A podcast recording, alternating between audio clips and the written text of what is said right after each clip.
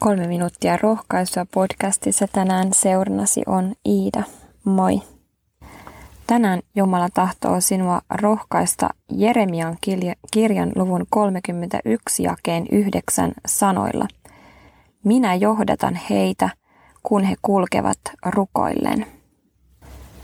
Ehkä sinulle on voinut olla helpompaa ymmärtää se, että miten Jumala meitä johdattaa – mutta minulle esimerkiksi uskontulon alkuvaiheessa oli suuria kysymyksiä sen suhteen, että miten Jumala minua johdattaa, mikä on minun osuuteni, mikä on Jumalan osuus. Uskon tuloni alkuvaiheessa mä olin todella vihainen Jumalalle monesta asiasta ja mä olisin toivonut, että mun elämä olisi mennyt eri tavalla.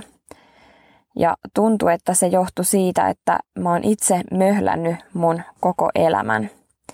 Ja mä ajattelin, että haluan olla nyt tästä lähtien sataprosenttisesti Jumalan johdattavana ja että Jumala saa kuljettaa minut mihin hän itse haluaa.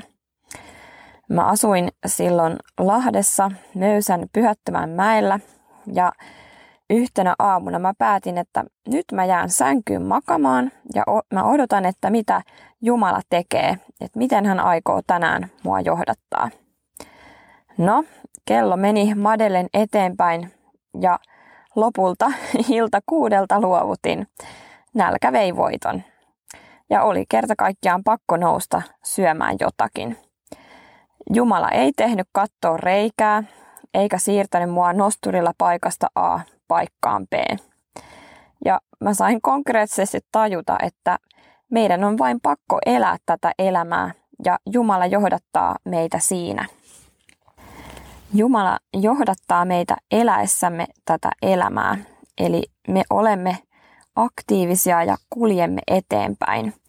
Ja tosiaan Jeremian kirja 31 ja 9 Jumala sanoo, minä johdatan heitä, kun he kulkevat rukoillen. Mutta miten Jumala sen tekee? Jumalalla on monta tapaa johdattaa meidän elämää, mutta ensimmäinen ja ehdottomasti kaikkein tärkein ja merkittävin tapa on Jumalan oma sana, raamattu. Toisen Timoteuskirjan luvussa kolme jakeessa 16 sanotaan, jokainen pyhä Jumalan hengestä syntynyt kirjoitus on hyödyllinen opetukseksi, nuhteeksi, ojennukseksi ja kasvatukseksi Jumalan tahdon mukaiseen elämään. Eli Jumala ei ole antanut meitä kiusatakseen tai ärsyttääkseen vaikkapa kymmentä käskyä, vaan juuri niiden kautta hän haluaa johdattaa meitä pysymään oikealla ja hyvällä tiellä. Jumala on siis ilmoittanut yleisen tahtonsa kaikkien ihmisten paikkojen ja tilanteiden suhteen raamatussa. Hän on kertonut meille ajatuksensa monista kysymyksistä. Ja raamatun perusteella me tiedetään, että jotkit, jotkin asiat on väärin ja me voidaan olla täysin varmoja siitä, että Jumala ei johdata meitä tekemään niitä ja sillä tavoin. Jumalan sanassa siis kaikki käskyt ja neuvot ja kehutukset on siis meidän elämässä niin kuin liikennemerkkejä tai katulamppuja pimeässä, jotka ohjaa meidän elämää niin, että me pysytään hyvällä ja oikealla Jumalan tahdon mukaisella tiellä. Jumala puhuu tänäänkin ja johdattaa meitä sanansa kautta.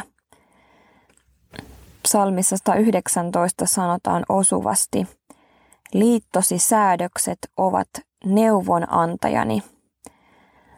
Tämä ei tarkoita sitä, että me löydettäisiin Jumalan tahto avaamalla raamattu sattuman varaisesti – vaan että kun me tutkitaan raamattua säännöllisesti ja johdonmukaisesti, me aletaan huomata, miten jokaisen päivän teksti alkaa sopia juuri sen hetkiseen tilanteeseen. Ja toki joskus jokin jae voi tuntua hyppäävän sivulta ja me voidaan tajuta Jumalan puhuvan meille juuri siinä. Mutta tarkoitan sitä, että on tärkeää, että me tunnetaan raamattu kokonaisuutena alusta loppuun asti. Rukoillaan. Kiitos Jumala sun lupauksestasi, että saat luvannut johdattaa meitä, kun me käännymme rukouksessa sinun puoleesi. Ja kuljemme sinun raamatun sanassa ilmoittamasi sanan mukaan. Kiitos, että saadaan tulla sun eteen myös syntimme tunnustain niiden asioiden osalta, joissa me ollaan valittu oman mielemme ja tahtomme mukaan ja sivutettu Herra sinun tahtosi.